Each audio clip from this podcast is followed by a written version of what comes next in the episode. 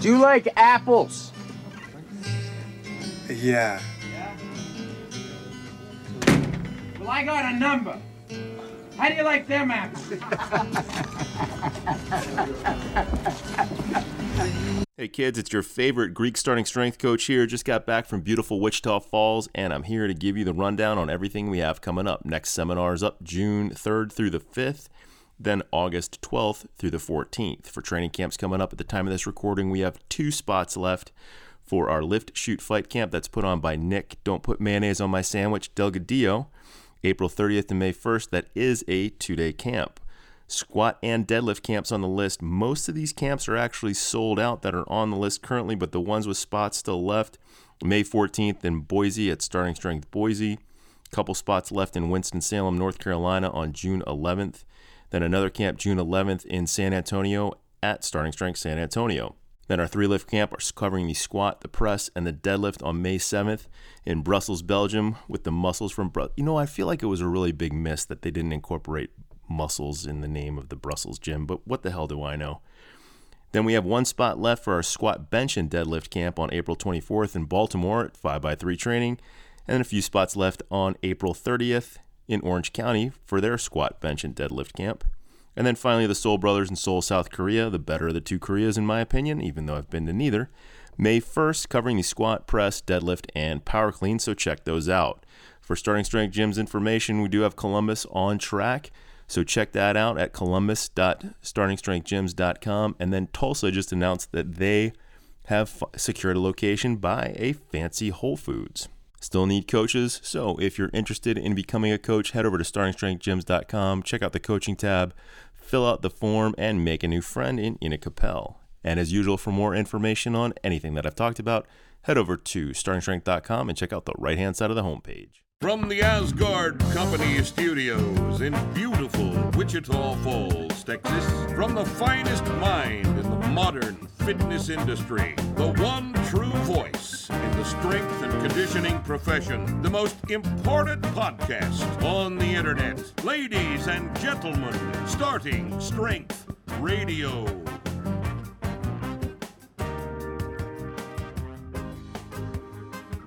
Welcome back to Starting Strength Radio. Uh, I just can't help it. I can't help it. Normally, I, you know, like to make it look like the show's live and shit, but everybody knows we tape delay this. I don't, And know, I- I, don't let you fool anyone, Rip. No, you don't think I've got anybody convinced? No. We're not doing this right now. All right, what do you guys think? Of, I can't. I can't. I shouldn't even say anything. But what do you think about uh, Will Smith slapping Chris Rock on the goddamn bullshit awards think- program they do? I think do? he made a fool of himself. I think it's acting. Yeah, could be.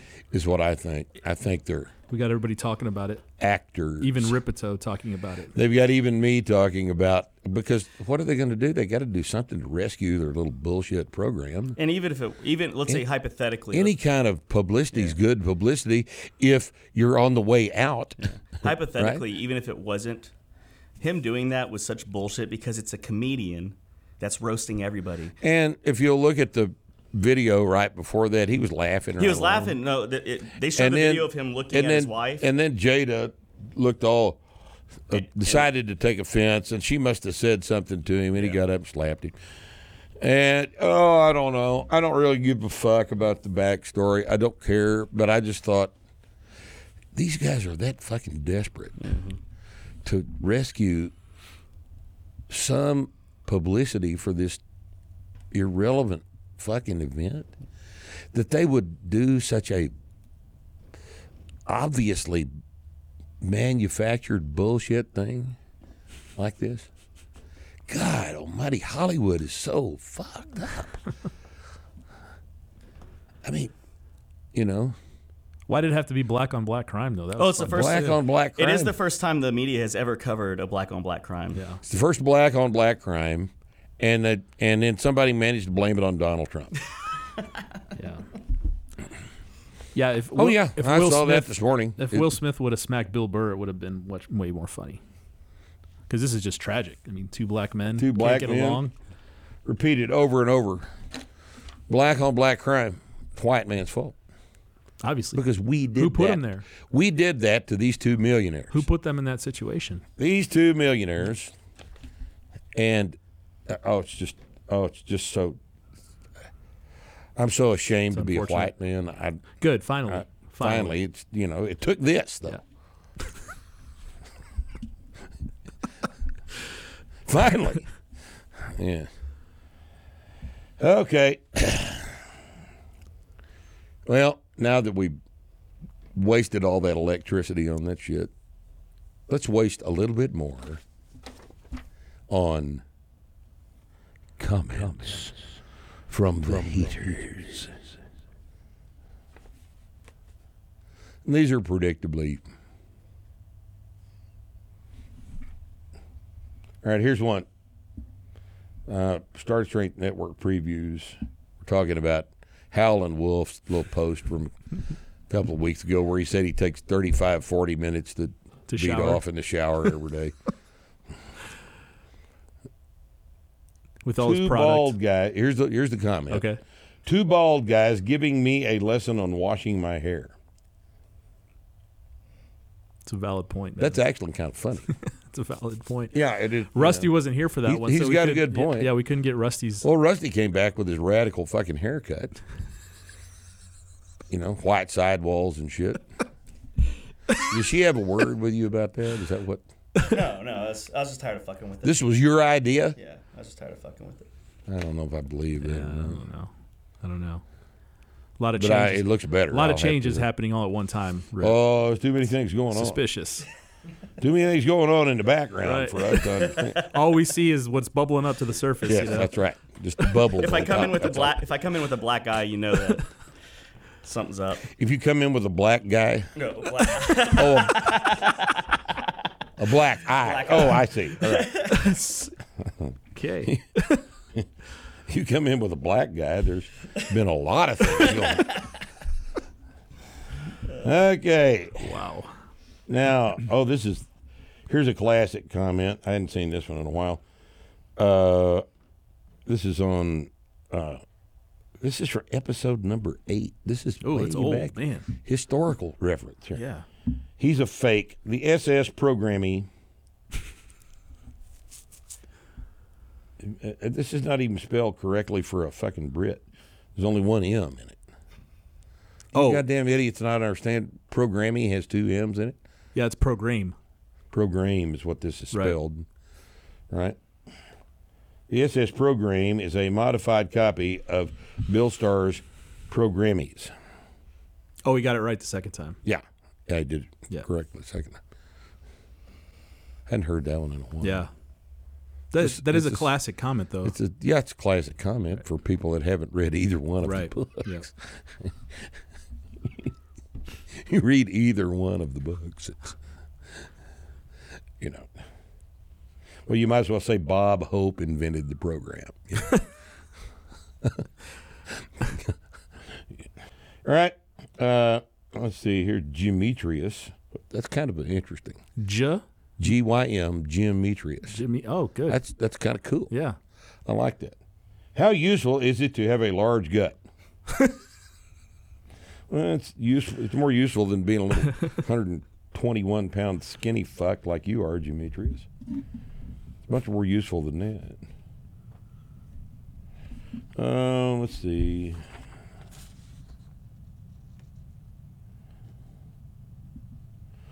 Uh, here's one for Nick. Oh, shit. This is uh, your press when your why your press gets stuck first with Nick Delgadillo, where you're standing in front of a whiteboard, your magnificent physique. Can't wait to hear. Can't wait to hear the comment. Thanks for including it, Bree. He looks like he took GoMad too far. He's not wrong.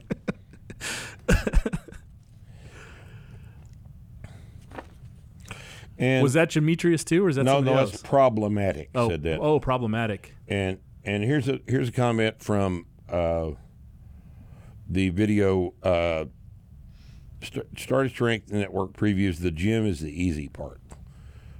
That looks like that must have just recently gone up. Do you remember when you put that up? Uh, it was like two weeks ago, a couple weeks ago. two or three weeks ago. Jim's easy part, and we're talking about have to eat and sleep. Right. Yep. Get recovery stuff. Yep. Comment is, this guy doesn't look well. so all in all, the lamest bunch of comments from the haters uh, that we've had in quite some time. It's pretty weak. Yeah. Oh, I guess I ought to close up the All right. comments, from, the haters section of today's broadcast. Okay?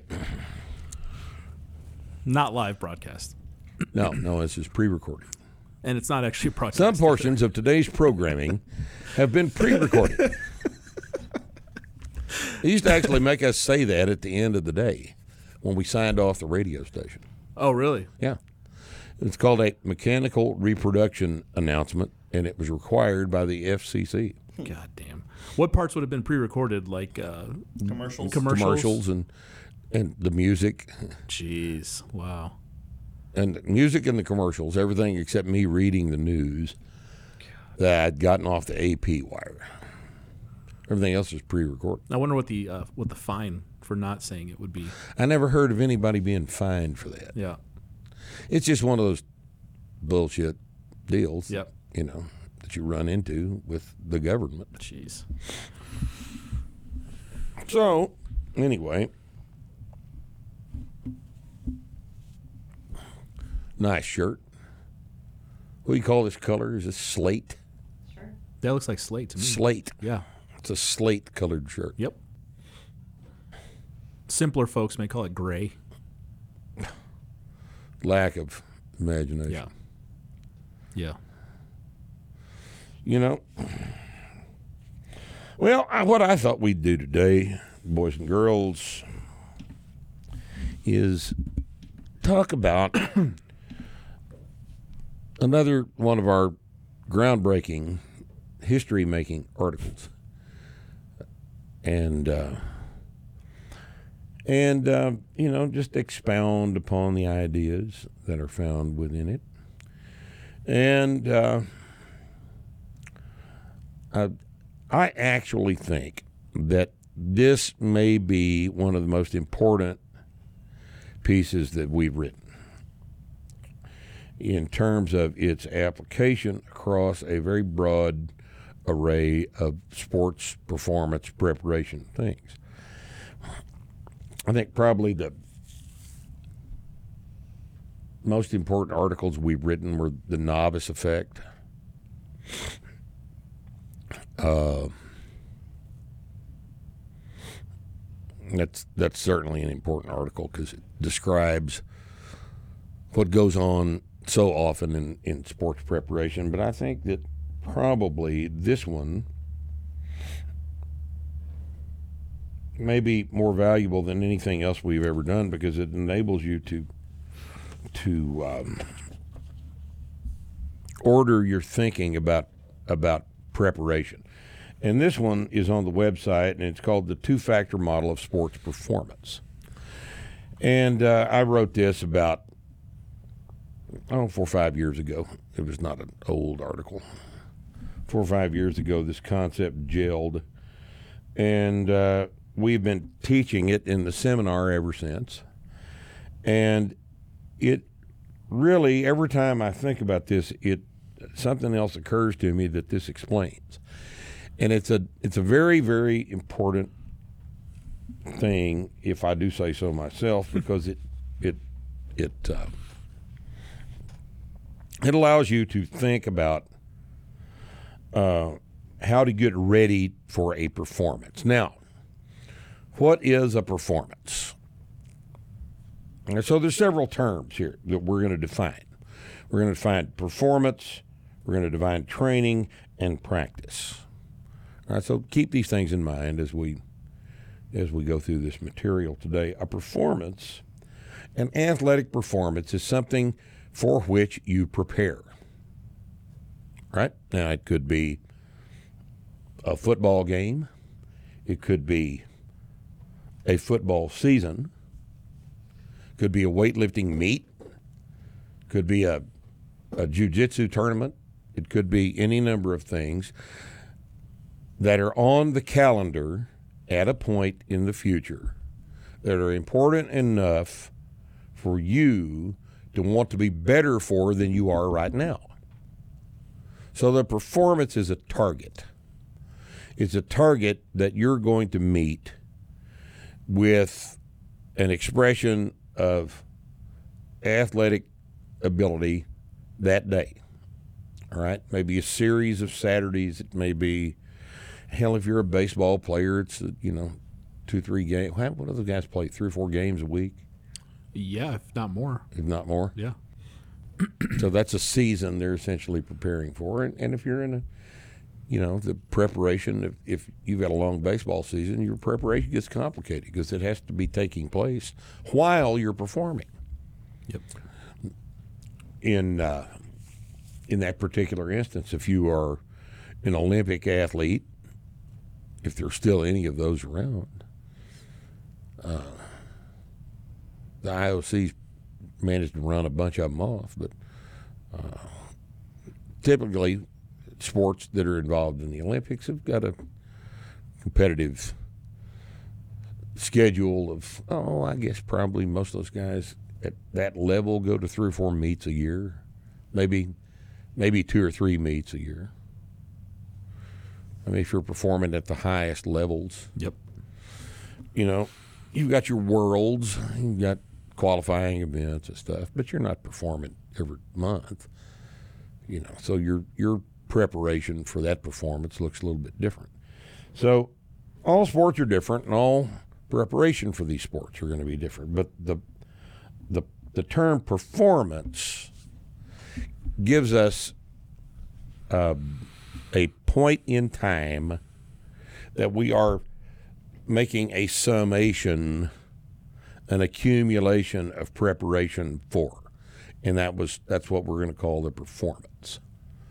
Okay, It can it, You know, it can you- be broader than that because you're uh, the two factor model isn't just about a, a sports performance on a given day, but if you look at it as a as a as a point in time where your performance is, and you're going to talk about the two factors here in a minute, but if you talk about your your uh, capabilities, your physical attributes, and then all the skill that's associated with it. It doesn't just have to apply to a, a sport; it applies to everything. So Yes. you you don't have to be an athlete playing a sport.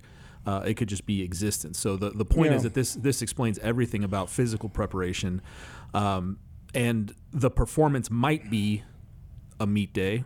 It might be uh, an event or a competition, um, or it might be whatever it is that you're using to gauge whether or not what you're doing physically is is working. making you better. Is working.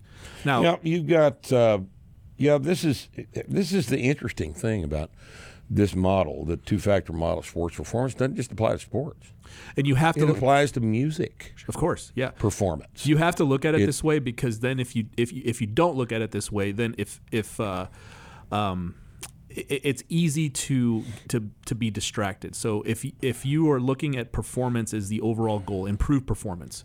Um, improve performance is the overall goal. Then, what's the best way to improve your performance? And then you have the two factors, and then decide which factors are going to play the the biggest part in that, right? So if you look at it from the top down that way, then you'll arrive at at strength and all the stuff that we talk about. Right. You. Uh, the, the the most important aspect of performance is that it is judged. There is a metric against which it is measured. Yep.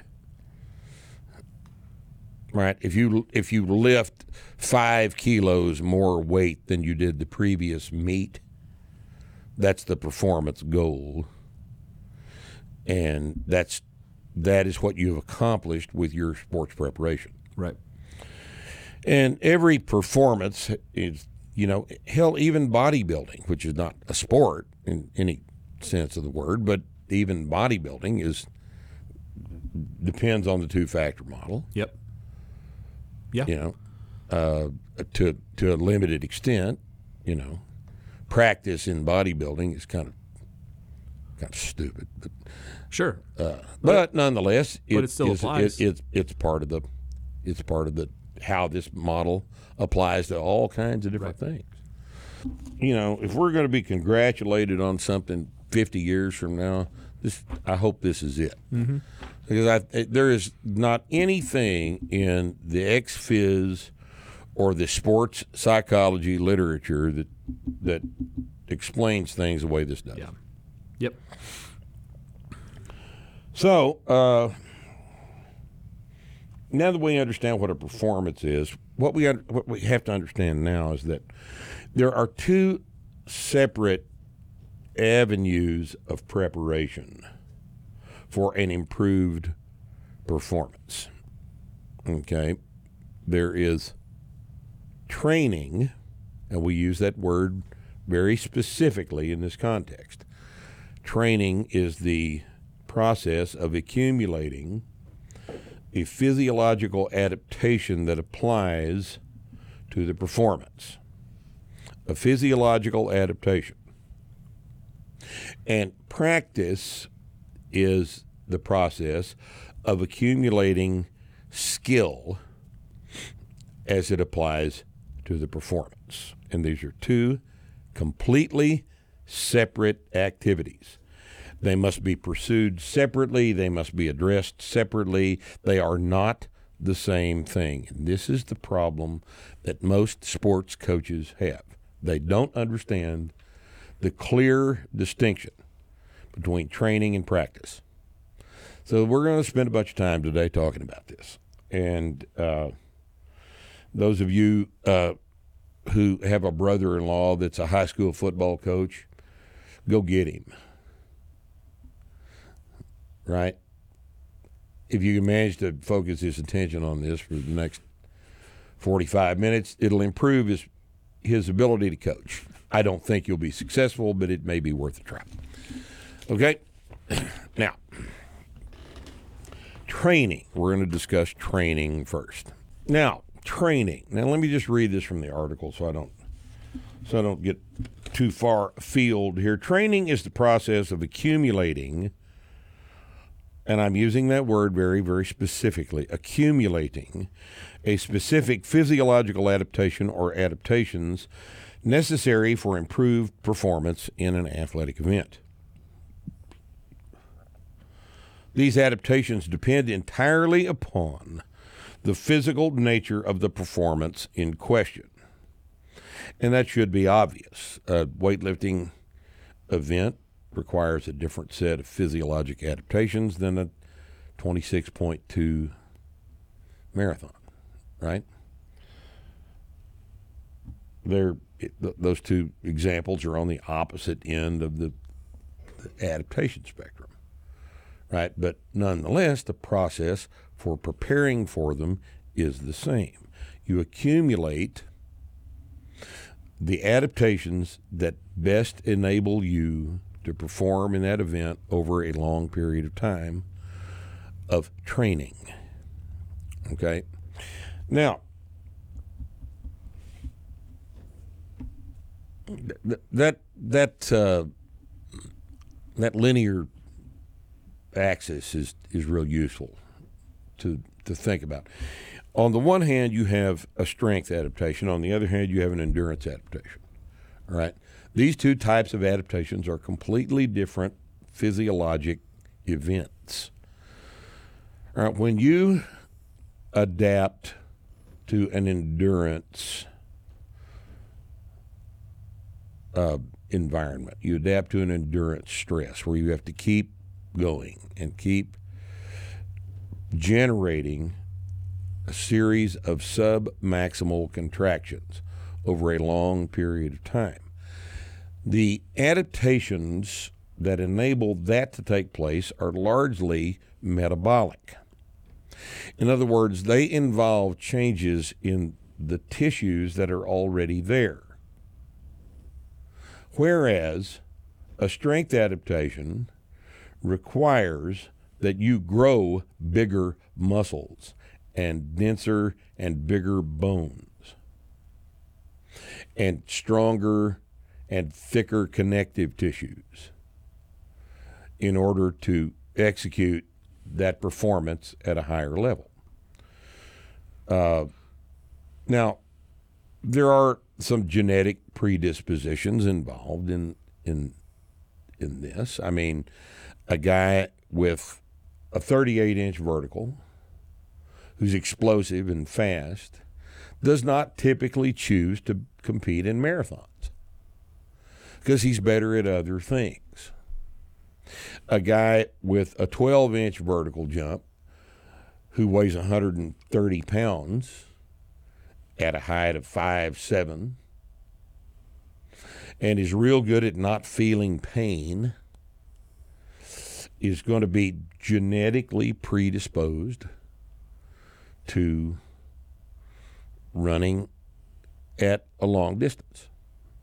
So the two different types of competitive performances are selected for kind of in advance on the basis of genetics, right? But when we decide we're going to go run a marathon and do well in the marathon, do better in this next one than we did the previous one, uh, then at that point, we're doing things to improve our endurance performance. Now, one of the most overlooked aspects of endurance performance for these types of athletes is strength training. All right, yeah, I think that that marathon competitors ought to train for strength. Now, when I say train for strength, I don't mean change sports. I don't mean that marathon athletes need a three times body weight squat. That's not what I'm saying. It's not what I've ever said. What I've said is that it would benefit a marathon competitor to have a squat that is heavier than no squat at all, and that that person squatting his own body weight on the bar for a set of five is not represent a strength specialization. What it what it would do is injury proof the guy's feet and legs and back and hips. And that would be the purpose for for engaging in this kind of strength training. And it this doesn't mean that that uh, strength training needs to become a major part of a marathon athlete's training program. I certainly haven't ever said that. But the guy that's not very strong at all, that's competing in a in a physical event, needs to be stronger. Right? I think that's. And if you want to argue with that, then I don't know how to talk to you.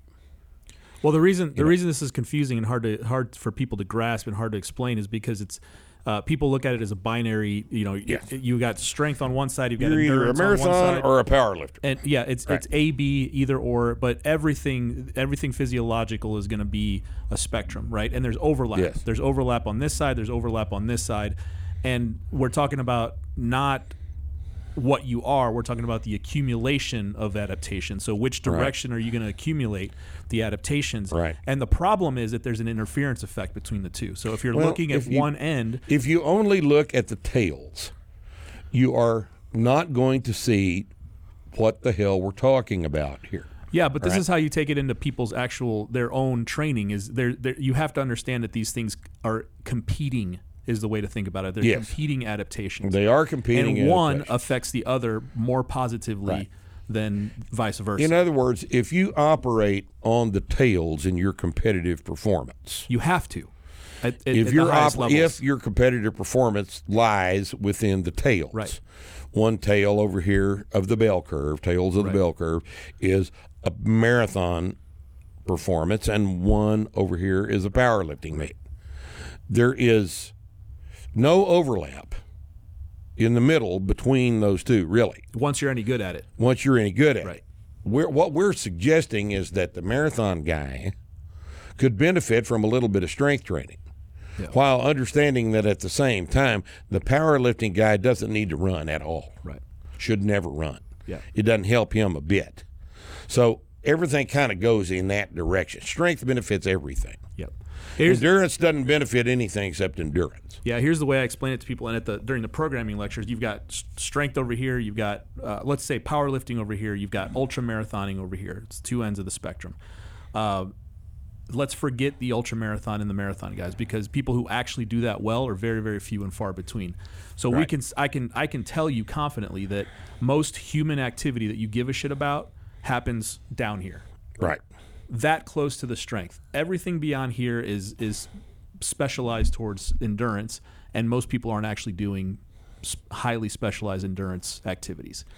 All human activity, anything that's a sport that you like to play, that's your normal life, that's uh, being strong and capable, happens from a third down to the strength side of things. Right.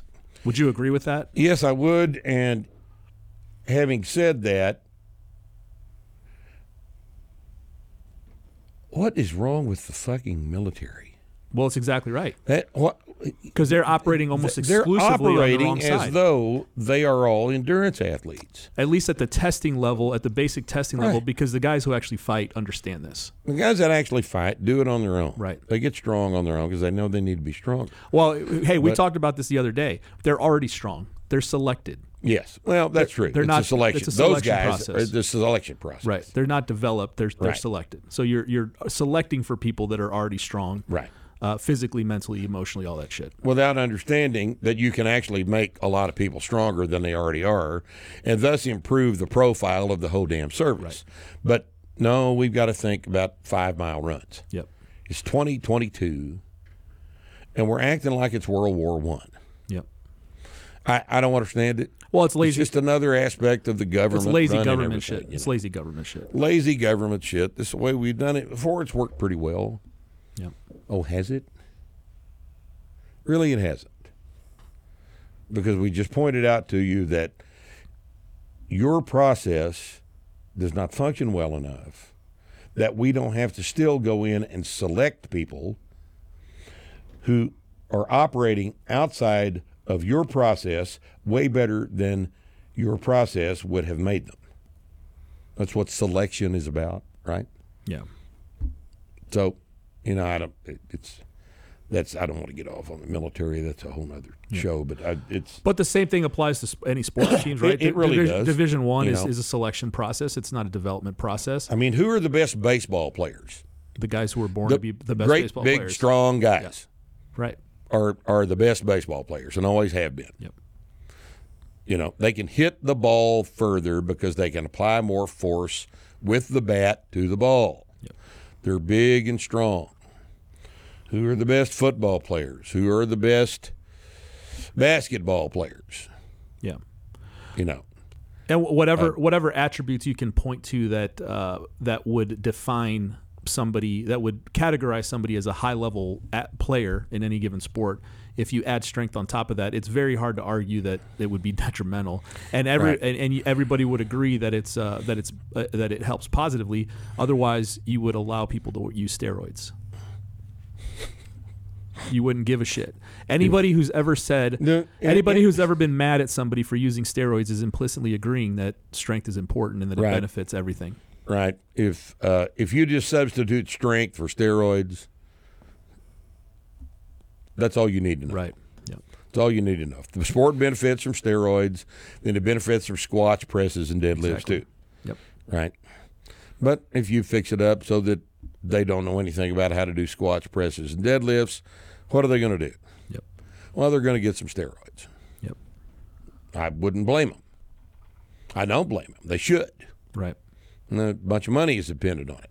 You know, I mean, those guys have a very short period of time within their lives to make a hell of a bunch of money, and they ought to Yeah. while they can. Yep. And if that means taking a bunch of drugs, then that's what they ought to do. Hell, if I was the owner of the team, I'd make them take drugs. Of course. Yeah. You know, strength. You know, Recovery. unless I wanted to hire an actual strength coach, which none of them seem to be able to do. if you want to do it right, you do both. Yeah, that's, that's Shit. every advantage. Yeah. Why not?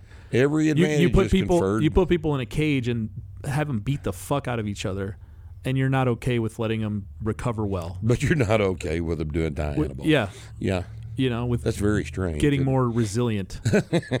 that would be wrong. Yeah, that would be wrong. Beating each other half senseless. Well, that's the nature of the sport. yeah. But recovering from that It's cheating. Well, we can, it's Nah, cheating. If we use Dianabol, it's cheating. it's, it's so damn weird. Oh God Almighty! So training is, uh, yeah. It, it, anytime we discuss training, it takes us down uh, interest. We always learn things when we talk about training. If we understand what we say when we say when training, training is not just going to the gym. It's not just going to the gym and hanging around in the gym and doing the dumbbells and riding the treadmill while we watch ABC News and uh, get lied to about everything in the in the world, and uh, and then going to take a sweat and taking a shower and going home. That's not training. That's a just sweat. going to the gym. Take a sweat is going to exercising. in the sauna. Is that going in the sauna? Taking a sweat? Yeah. Okay. Well, yeah. Where else would you? Well, I don't know. I don't know You never heard that term? I th- well, I have now. Take a sweat. Never just- heard it, Rip. Really? Yeah. Well, I've never heard it either. you had never heard it either. I'm not even going to ask Bree. But so, what does the steam room do for you? Is that also taking a sweat? if there is a steam room, You'd prefer the place- steam room, probably, right? Than the Yeah. sauna? Yeah, it's, they're more expensive to operate. Right, though, right. More places have saunas than steam rooms. Yeah. The hairy, naked old guy that goes and puts water on top of the rocks, is that attempting to create a steam room? Yes. I guess. Yeah. that attempts to create the steam room effect in the sauna. Yeah. But, you know,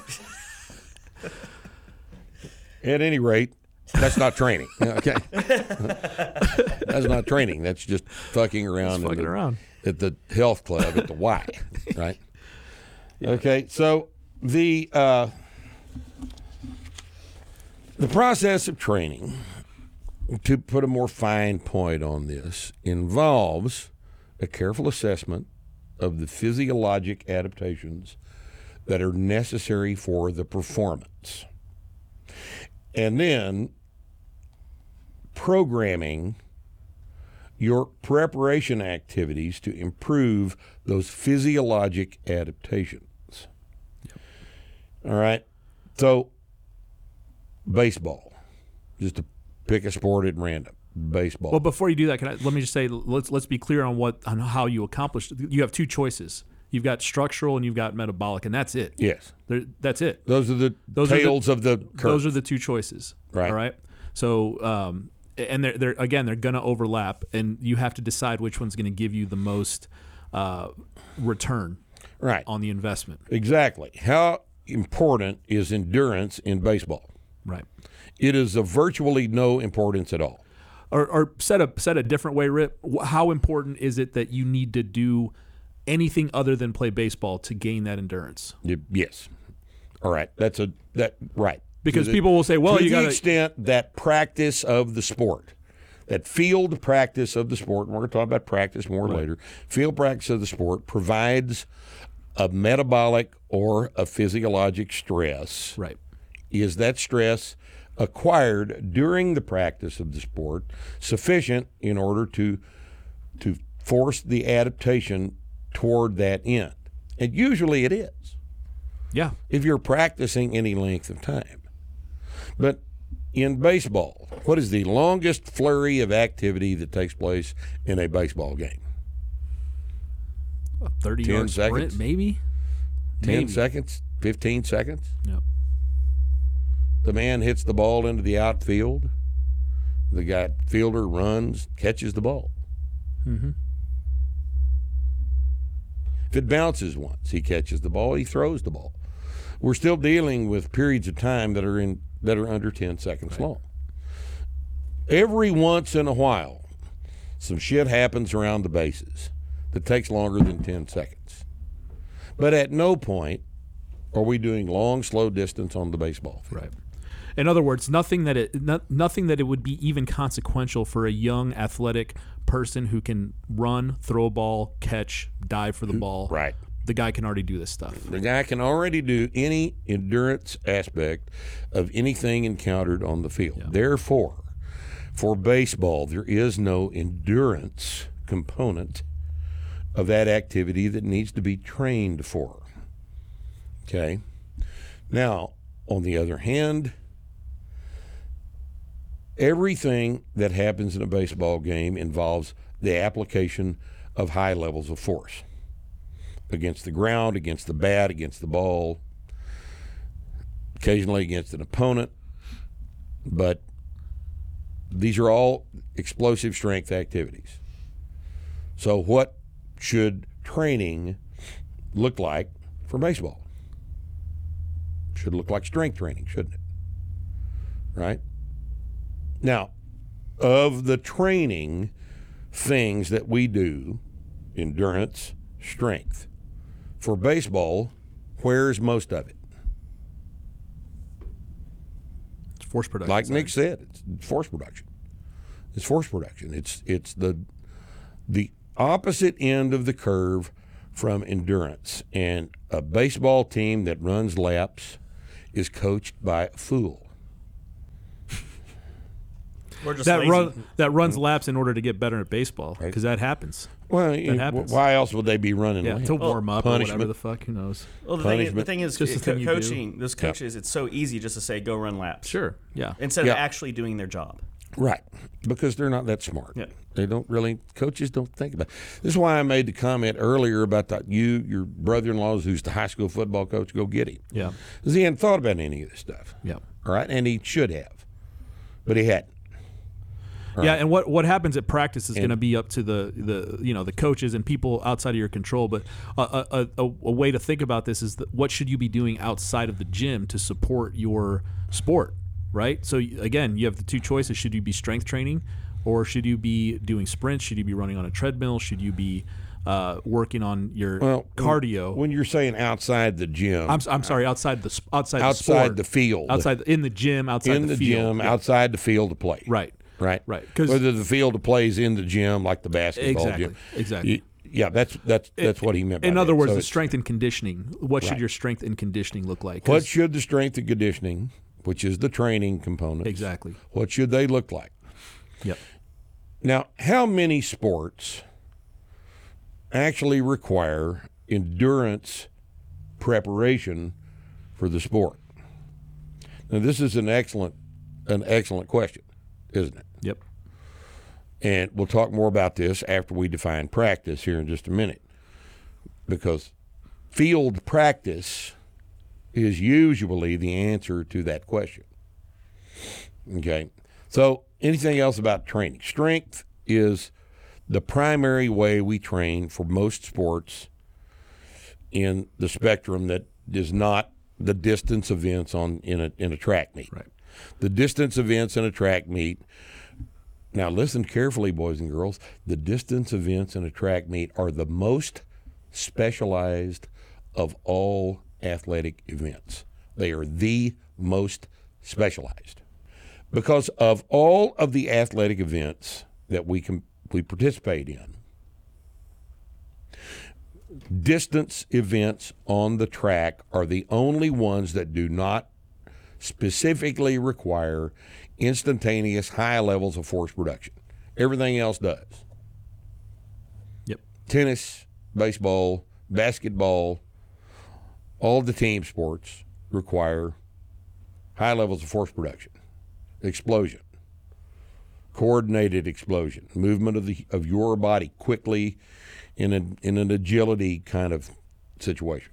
High levels of force production. But one foot in front of the other for 10,000 meters is another thing entirely and it is it doesn't look like everything else. And yet what does the media and what has the media for decades told the public about sports? What's running? Anytime the general public thinks about sports, what do they think? Yeah. Think about running, Road work. road work. How many boxers have been fucked up by road work?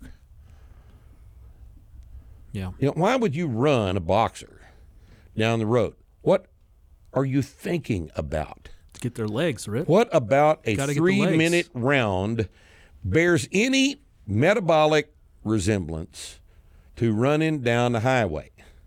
Got to get the legs, man. Got to get the legs.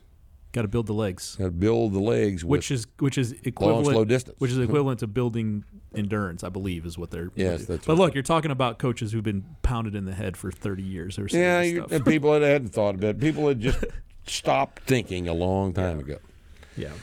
The conditioning Yeah. question is eh, eh, the conditioning question is uh, uh, it's actually pretty simple. If because because strength takes longer to acquire. It's more difficult to acquire. It's more expensive metabolically. So you're already practicing a sport. You're already doing a sport. Uh, you're you're working specifically in the metabolic environment by doing that sport that you need to be working in. So, uh, but you're not gaining strength by doing your sport because No. you can't, right? So, uh, at, at least beyond the first month or so. So you have to train for strength outside of the sport, and you're going to do that with barbells. Now, in terms of conditioning, if you're weak, um, you don't need to do any conditioning. You need to get strong, Yes. and that's almost everybody Yes, walking the your earth. Your work capacity will be improved by doing nothing more than getting stronger. Right. So In other words, your endurance goes up without doing any endurance if you're not already strong. Right. Yeah. If you're if you're weak, regardless of your status in terms of proficiency, uh, the best thing you can do to improve performance, conditioning or otherwise, is to get stronger. If you're strong and you're unskilled, you don't need to do conditioning. You need to get you need to get better at your sport. That'll take care of your Right. conditioning. If you're strong and skilled, which is a competitive athlete with a competitive schedule that has a high level of conditioning, your conditioning will be determined by your training schedule and it's going to be specialized, it's going to be appropriate for you. So that's a very, very small percentage of the people who are doing any sport anywhere, Right. anytime. Very, very small. Very, very small. Uh, when we talk about athletes, I think most of us that deal with with athletes are not dealing with pros. Right. We're dealing with high school athletes. We're dealing with recreational. Hobbyists, right. Yep. People that just do it because they want to. Yep. and they almost all fall into those first two categories. They're either weak Right. or they're strong and unskilled. And most of the improvement that we can get out of people like that is going to come from getting them stronger. Because of the, and we've said this eight million times, and I, it, it, it bears repeating. Strength is the basis of all athletic expression. The production of force against an external resistance is how the human body interacts with its environment in any circumstance. Production of force is how the, the human body interacts with its environment. And the stronger you are, the better you are going to be at all of those things. Yep. Now, how do we get stronger? Let's back up again. How do we get stronger? Five pounds at a time. Five pounds at a time. As Nick said, getting stronger is metabolically more expensive than running. All right? Running does not involve building new tissue. But five pounds at a time on your squat and your deadlift requires that you build new tissue. It requires more food, it requires more protein, it requires more rest to recover from. And it is only accomplished, only accomplished under the bar. Now I can hear him yelling and screaming right now. But if you take your squat from 135 to 455, how did you do that? You squatted. You got under the bar and squatted. How else do you achieve the strength that is accumulated by going from 135 to 455? Is there a way to do that without squatting? No, there's not, is there? If you take your deadlift from 165 to 505, and I'm, I'm using these numbers because they don't represent for an athletic individual, they don't represent a strength specialization. That's just baseline capability. And if you don't know that, then you don't know anything about strength. The only way you can do that is by doing those exercises. Okay? Doing the squat, doing the deadlift. Press and bench press, same weight, smaller jumps, but the process is the same. Where are you now?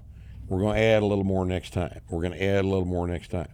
And we do that with all these exercises. We add a little bit every time we train. And that's training. That's what we mean when we say strength training. Five pounds of workout is what we mean by strength training. And there is no other way to get stronger faster than that. Those of us that have been around people who took steroids, and I've been around people who took steroids for a very, very long time, understand that a novice doing five pounds of workout in the gym three days a week gets stronger faster than the guy who's not doing that who's taking steroids. Every single time. Barbell training works better than steroids by themselves. Every single time. Okay? There's no better way to accumulate strength than to get under the bar and move it with a little bit more weight on it every time you do it. That's the essence of strength training. And those of you that have listened to us talk for years understand that this is the premise for our approach to strength training. And our approach works better than your approach. All right, so just think about it for a little while. And you'll see that what we're telling you to do is the best way to make yourself stronger. And strength is training for the vast majority of sports. Strength is training. Okay? Now, let's talk about practice. Okay? When I say the word practice, what I mean is the execution of the sport specific movement patterns at a high level of accuracy and precision. Okay? Accuracy and precision, right, should be defined. So, in this context, let's say I'm throwing a baseball at the catcher's mitt. Accuracy means how close do I get to the catcher's mitt without him having to move to catch the ball? Right? Precision means how many times can I do that in a row? That's what precision means. Accuracy and precision are the bases of practice. Practice means doing the performance movement pattern over and over and over again until proficiency is improved. Practice is exquisitely dependent upon repetition. Okay. If I'm going to pitch, I've got to throw the ball a lot. I have to throw a lot of pitches. If I'm going to bat effectively, I've got to swing at a lot of pitches. Lots and lots and lots of them. If I'm going to play tennis, I've got to hit a lot of balls. If I'm going to play racquetball, I've got to hit a lot of balls. If I'm going to play golf, for God's sakes, which is not even approached as a sport, which we define as an activity that requires both training and practice. Just to throw that in. I think that's insightful, don't you? I do. Yeah. If you can approach it as a game, like billiards. Billiards. Approach golf as a game, or you can approach golf as a sport. Most people approach golf as a game. A game's just practice. Right. Practice only. If you don't train for it, it's not a sport. Okay. So, if you've got um, even without impl- without implements or objects like you you know you're talking about baseball tennis things that require you to hit something or manipulate something but but positioning and, and movement is the same is the same idea uh, you know what I'm saying so you Yes. know firing off the line if you're a lineman right, uh, um, positions in, in judo and jiu-jitsu and wrestling these are aspects of practice. they're the the movement patterns that you have to movement execute patterns that you have to execute over and over and over again need to become so familiar that you don't have to Right. consciously think about doing it. All right. If you're a tennis player and you are moving sideways across the court, happens every time the ball is served. You've got to learn where your feet are. You have to do that. That's an aspect of practice. Okay? So, practice is distinct from training and this is terribly important to understand. When you accumulate the physiologic adaptation of strength, the movement patterns you use to accumulate the movement patterns of strength are specific to the best way to get strong. Whereas the movement patterns you execute in practice for the sport look like the sport's performance that you're going to do. Now, understand this extremely important piece of confusion that most strength conditioning people have.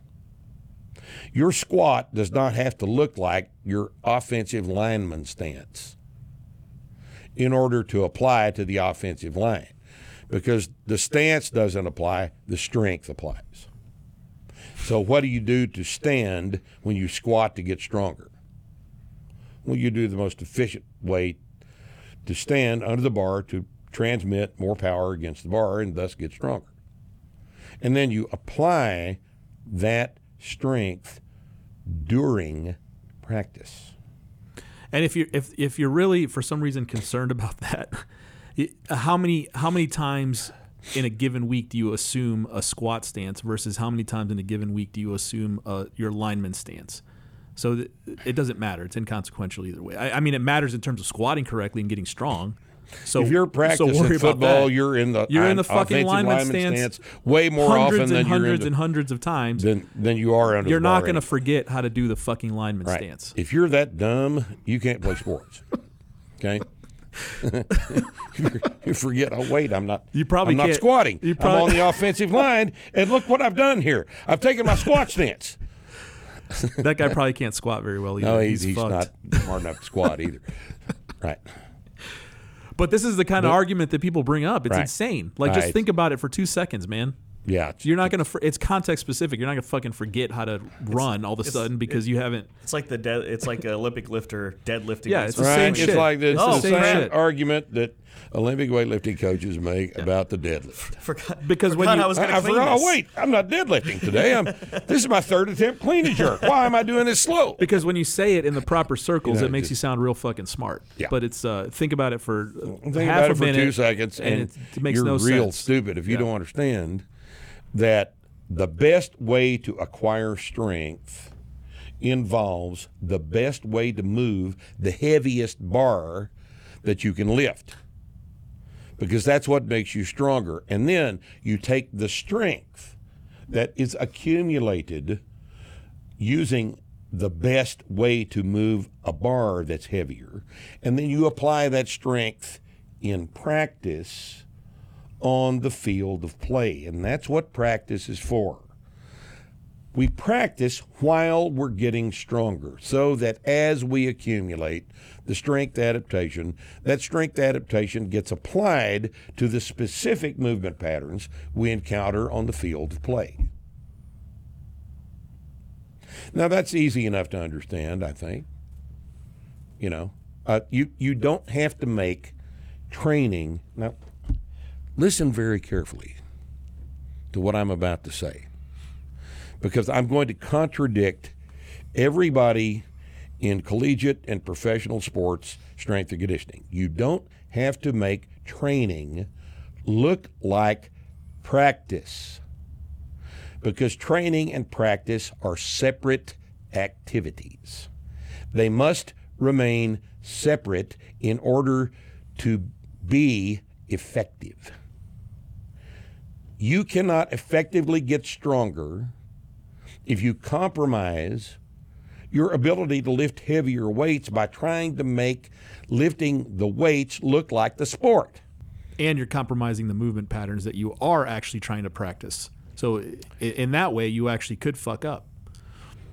You know, if you try to make all right here's a, here's a common example all right instead of getting our squat up to 500 getting our deadlift up to 550 we're dancing around in the floor with an unstable surface under our feet with a 20 pound dumbbell in one hand and we switch hands and we switch feet we do all these dance moves in the weight room where we ought to be getting stronger because we've been told by the strength conditioning coach that unstable surfaces make us stronger. No, they don't. Heavier weight makes you stronger. And you already know that, don't you? You already know that a guy that deadlifts 495 is stronger than a guy that deadlifts 315. You already know that. And here's this clown telling you to jump around on a half ball with a 20 pound dumbbell because it kind of looks like your sport, except that it doesn't look like your sport at all, does it? What movement pattern is that silliness specific to? Itself. Right. And that's it. Yeah. That's the only thing it looks like is that little bullshit exercise. It- right. it's a result of strength and conditioning coaches getting out of their lane and getting into this, getting into into sports spec- what they think is sports specific. For example, there's a video I believe it was Jon Jon Jones, a video of Jon Jones with a strength and conditioning coach standing on a Bosu ball, being thrown a tennis ball while he's balancing on one foot. Now this is a man who needs no help with his hand and eye coordination, needs no help with his balance. That's why they hired him. That's why he is. That's why he's being paid the money. That's why he is who he is, right? because he's already athletic. so what are you actually doing as a strength and conditioning sh- coach? You're mm-hmm. demonstrating that this guy is an athletic freak, Which we already know because of his salary, right? right? Yeah, So, what are you failing to do with him is the more important question. yeah. So that coach doesn't understand one how to make him stronger, and also doesn't understand how to make him a, better MMA fighter. He understands neither, and that's the problem with strength and conditioning. They Yes. don't understand either either aspect of it. They don't understand the practice side of things, and they don't understand the training side of things. No. So they try to blend it together and make it sports specific. And this, that's why this model is so important. Right. It's, sports specific is practice, but sports specific is exquisitely sports specific in a way that these people who dance on Bosu balls don't understand. Unless the sport is dancing on Bosu balls, it's not specific enough. Practicing the sport on the field of play is specific. All right? Training cannot be specific to this. It cannot be, or it's not effective training. It won't make you stronger. Making you stronger happens five pounds at a time. And that's the only effective way to do it. All right? In other words, you, you got the guy dancing around on Bosu balls with a 20 pound dumbbell, and you give him a bunch of testosterone dianabol. He still doesn't get as strong as the other kid who doesn't have access to testosterone dianabol, but who does have access to five pound plates. Sounds like Jon Jones, doesn't it? Mm-hmm. Sounds exactly like him. Is that what he says too? No, it sounds like what he did. What he did? Yeah. Oh, I see. Danced around and then took some drugs Yeah. and then got stronger. Well, it does happen. Yeah. You know, it's better than nothing. Right. Drugs are better than nothing, which is what you've got if you've got a fool for a strength conditioning coach. Right? Yep. I mean, they do work. They don't work very well by themselves, but they do work. Right. You know, the best way to do it would be to effectively strength train and take dianabol and testosterone. Right. I mean, how much harder would he punch if his bench wasn't 225 and three, but 315? Right. He would punch that. That's Not that much harder, Yeah. you know. Yep. What about if his hips had been Or squat. stronger? Yeah. Yep. Which is actually what makes a stronger Which, punch. which is the punch. Right. Yeah. Punch comes out of here, not here. Yeah. Right. And everybody understands that, and that's just a, a little side point. But but squats, not punching, make punches stronger. Yeah. You know, and the truth is, who gives a fuck what all these assholes do? But but the problem is that that the people who we deal with see all this shit, and uh, Yeah, and, and- their kids, right? The kids, And their kids come into gym with these preconceived notions about what the D1 guys are doing. Right. And it's hard to explain to a 16 year old kid in high school that the D1 school he wants to go to has a strength coach that doesn't know what the fuck he's Right. doing. yeah, Or the parent, You that know? the parent that wants to see that training. Right. yep, That's the hard one. That's the hard one. That's is the, the parents because they, they're, they're the one with the money. they They're have less you. understanding of it than the kid does. Right. Yeah. You know. Yeah, the kids probably don't give a shit, but the parents want to see what The what parents they want think. to see you do the same thing that the guy at UT's doing. Exactly. Right. That's exactly right. Yeah. Yeah, I used to get it all the time. Hey, uh, uh, I'd get a video from a parent. It's like, hey, look at this. What do you what do you think about this? Why aren't why why don't you do any of this stuff? You got to go through the shit every single time. You got to go Yeah. through it with them. You know. Yeah, you've got to try to explain it to them, and they're they're not equipped to understand it. Right. I went to a sports conditioning symposium put on by the chiropractors back about oh, this would have been about 2005. It was right after the the first edition was published, and uh, the the featured guy at this event. It's just a bunch of speakers for the whole weekend. You've probably seen these things before.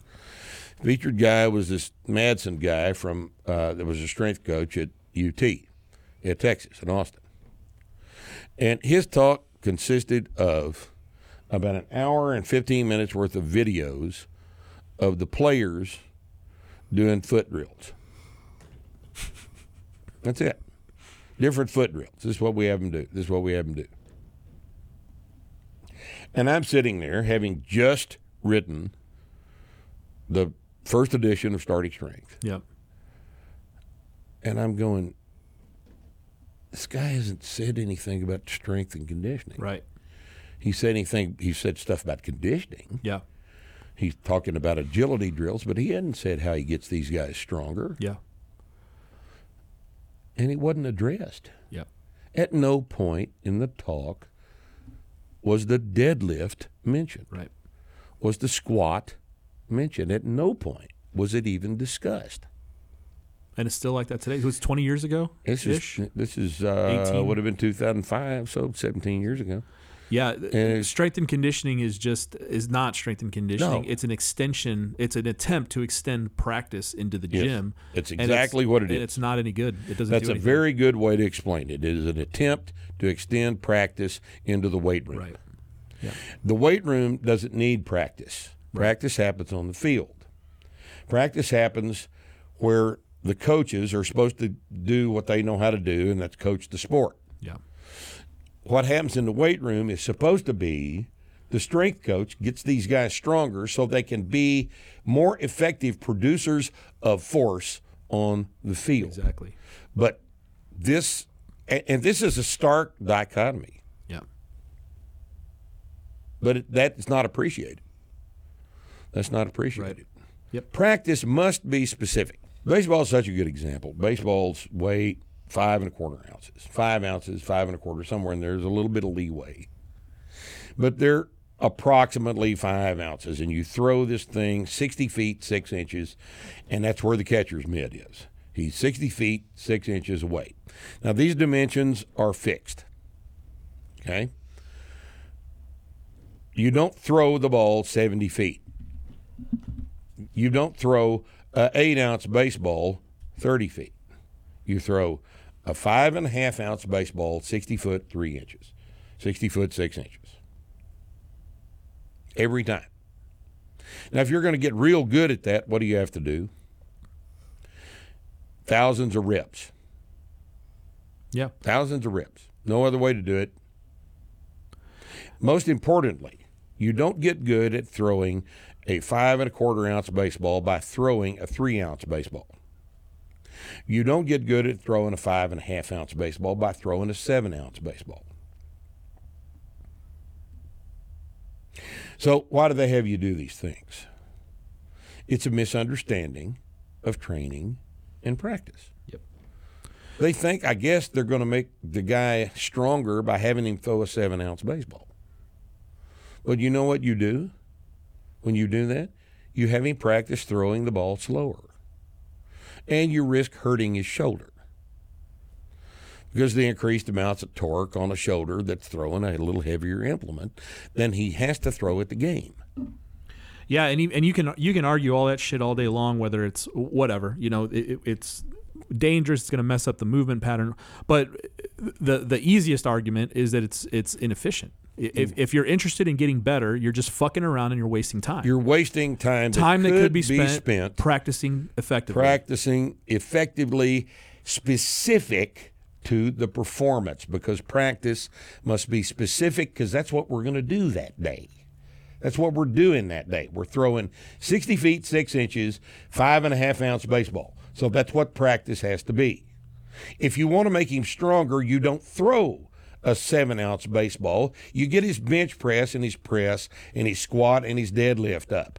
That makes him stronger, much stronger than your extra one and three quarter ounces. let's How- say let's say you do get some performance improvement by doing that kind of shit but just just and that's fine but but compare that to adding 150 pounds to a squat 250 pounds to a deadlift and 80 pounds to a press and Yeah. look at and compare the performance improvements between those two things and, and it'll become apparent Right, because you in in the in the movement upward in strength under the bar, you have not interfered with the performance movement pattern. right You haven't interfered with it because as the strength is accumulating, you are practicing throwing the five and a half ounce ball 60 foot, six inches.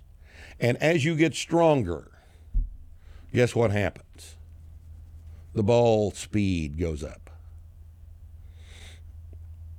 yeah unless you want to pretend You like know. the the fucking ground reaction isn't what makes the ball move right Right. Um, you, you know why Nolan Ryan was such a bad motherfucker for so many years, throwing 94 mile an hour fastballs in his 40s? Because he was real strong. Yeah. Nolan Ryan was real, real strong. Right? Now, I don't know how Nolan Ryan got real strong. I'm not saying I know that. I'm just saying I know he was real strong. All right. It doesn't matter how you get strong. If you're already strong, good for you. But if you're not strong, how do you get that way? Well, there's two ways it's, that it's done take a bunch of drugs, and then you have to go talk to John McCain at a Senate hearing. or Dan Crenshaw I'd rather rot in hell. Dan Crenshaw soon he'll, You know. he'll be the guy Yeah, Dan. he'll will be the guy he'll be the He'll be the one in the in the holding the he'll be the conscience of the United States. This motherfucker. or you could squat, press, deadlift, and bench press.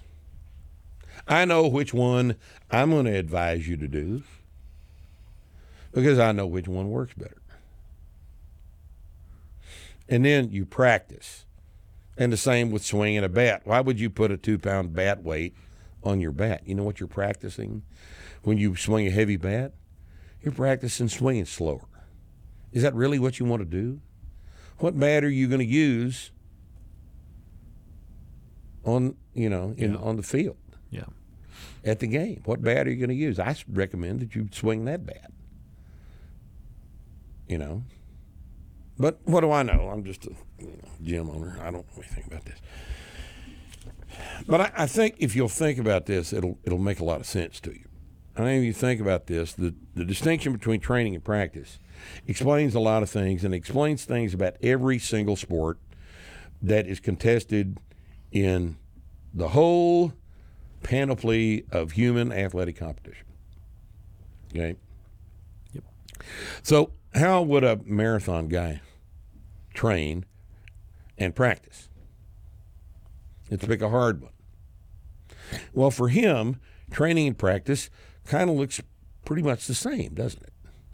Now, as I've said, I think the marathon guy ought to squat, and I think he ought to deadlift And the smart ones do. and I don't I don't know that he needs to press. I don't know that he needs to bench. I don't know that he needs power clean. But he needs to deadlift and he needs to squat. So he doesn't train much. For him, practice is training. Now these guys, as I understand this, uh, marathon guys don't normally run more than 15 miles in training. No, they they gut out they gut it out whenever they actually do it. Yeah, they just have to just add the extra eight miles on. Because they understand what training is. right. Training is the accumulation of physiological adaptation, which you can only accomplish by going above and beyond what is required on the day and of getting the, recovered from it. and getting recovered from it. That's exactly right. They would be so beat up if they actually did a marathon for training. Yeah, they they uh, they don't typically do that. They don't typically do that. Uh, but once again, that's way over here on one of the tails. All right, now what about the other tail over here? Powerlifting. All right, powerlifting training and practice look real similar, also, don't they? But there are some distinctions. If you're going to a power meet, you are going to do three attempts at the squat, the bench, and the deadlift, and these are going to be heavy singles. If you're if you're training effectively, you're not training a bunch of heavy singles. You're training with fives and threes and that sort of thing. So there is room for practicing heavy singles for a powerlifting meet. There's room for practicing using equipment that you don't normally train on so that the unfamiliarity is not a problem on contest day. If you're used to training in a power rack and you're going to squat out of stands at the meet, you need to get some stands and you need to practice squatting out of stands Rules because it's too. a whole different deal. yeah, and the rules, pauses, and all that shit. The rules and the commands from the idiot asshead judges that powerlifting employs, all that stuff's got to be gotten used to. Right. All right, and the only way to get used to it is to do singles and practice under the under the context of those rules, and get somebody to wave their hands around and try to distract. So all this stuff has got to be Shitty music on the speakers. shitty music. Some you know, pirate running around. some clown with a goddamn cheap brass jewelry that stains his fingers and shit, with a scarf on his head. And. Says brother every other word. Yeah, because everybody's brothers, right? Yeah, that's uh, so. There are some there are some practice components even to powerlifting. Now, uh, an interesting example that requires a little bit more thought is Olympic weightlifting. Now, Olympic weightlifting consists of the snatch and a clean and jerk. All right. Now, these are displays of strength as power.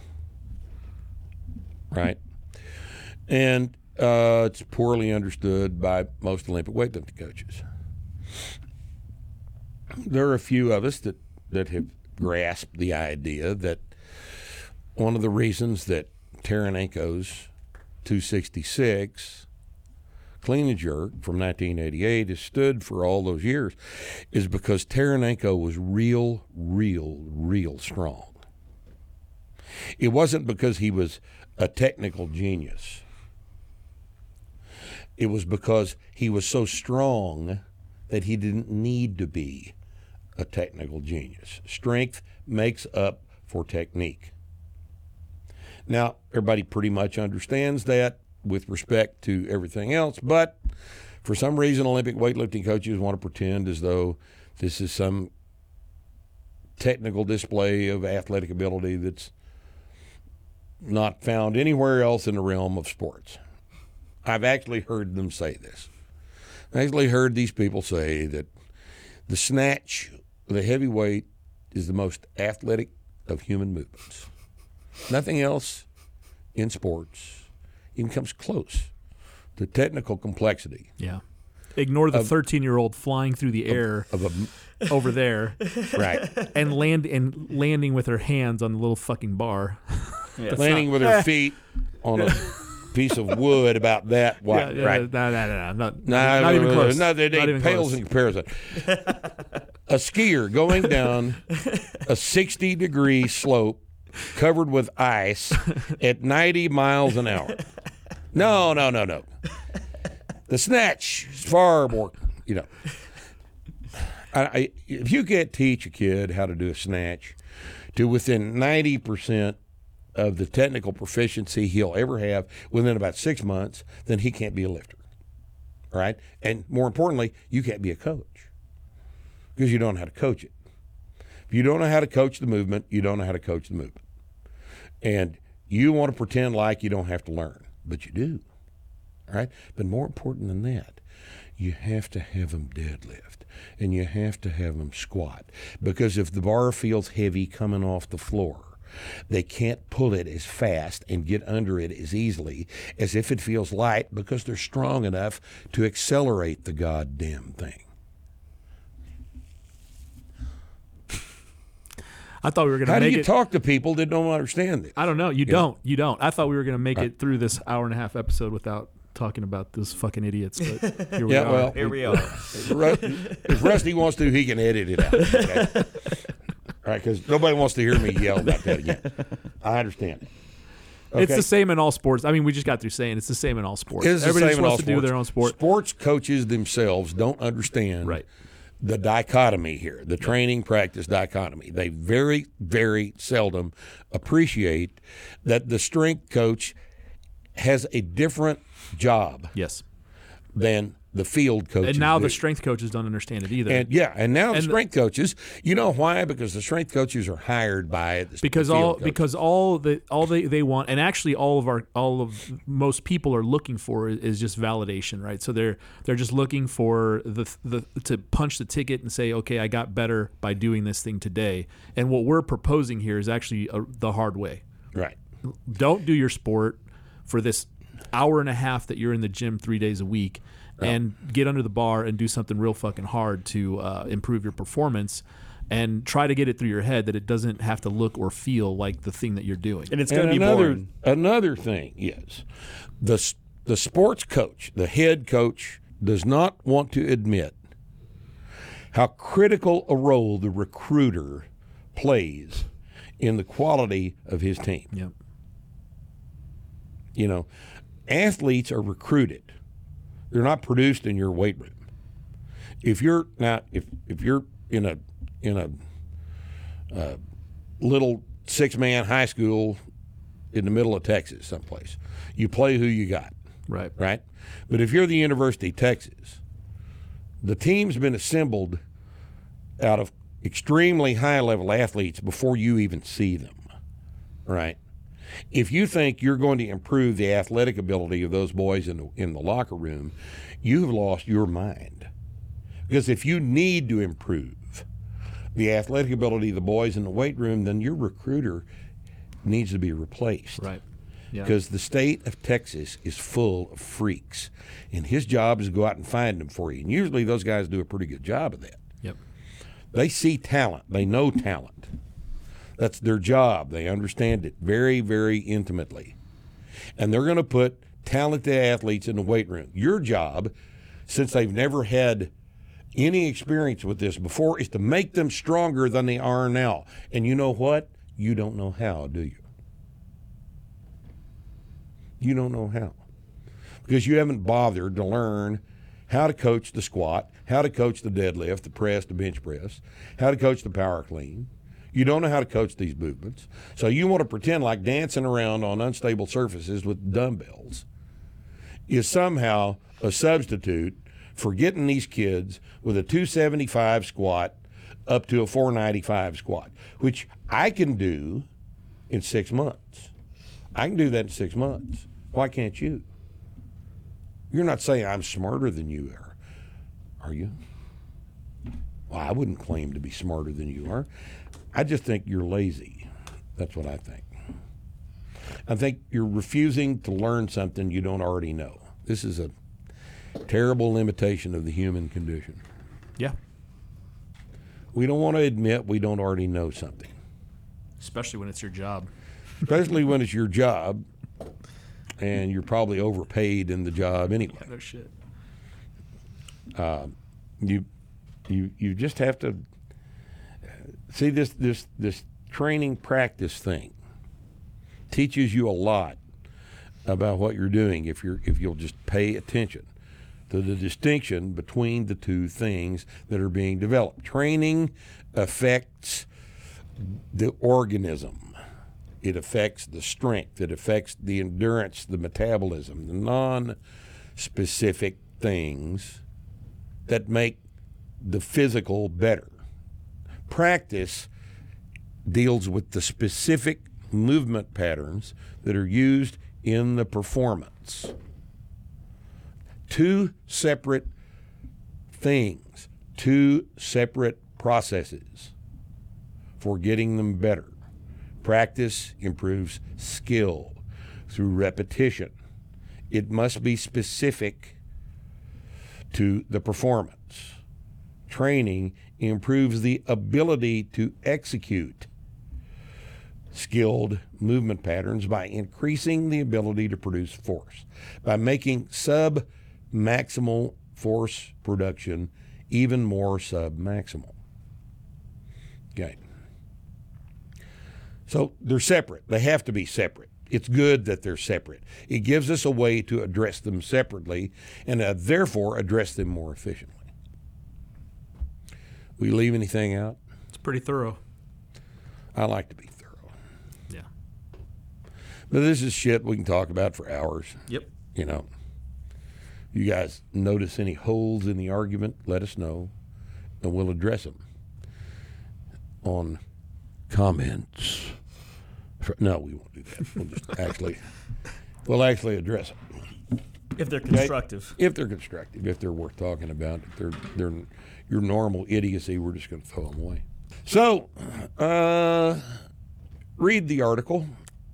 You know, I think you'll get a lot out of it. If you haven't, if this first time you've heard of this of this argument, you need to read the article, and uh, it's some of my best work, and I think you'll you'll find that it adds to your understanding of lots and lots of things.